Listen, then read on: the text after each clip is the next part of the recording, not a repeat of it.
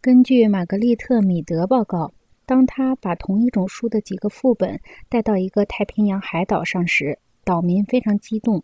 土著人已经见过书，但只见过孤本，所以他们认为书只能有孤本。一模一样的几本书使他们震动。面对印刷术和大批量生产最神奇而有力的一面，这是一种自然而然的反应。这里涉及到通过同质化而实现延伸的原理，这一原理是理解西方力量的一把钥匙。开放社会之所以开放，是因为它有一种同一的借助印刷品实现的教育过程，借助积累的手段，这一过程可以使任何群体实现无限的拓展。印刷书籍以印刷术在视觉秩序上的同一性和可重复性为基础，它成为最早的教学机器，正如印刷术是手工艺最早的机械化一样。尽管在实现印刷词语的过程中需要人的行动受极端成分的切分或专门化，然而印刷书籍仍然是过去种种文化发明的丰富聚合体，体现在富有插图的机印书中的全部心血，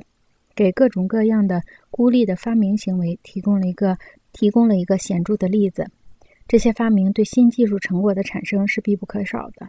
印刷物的心理和社会影响之一是将其易于分裂而又整齐划一的性质加以延伸，进而使不同的地区逐渐实现同质化，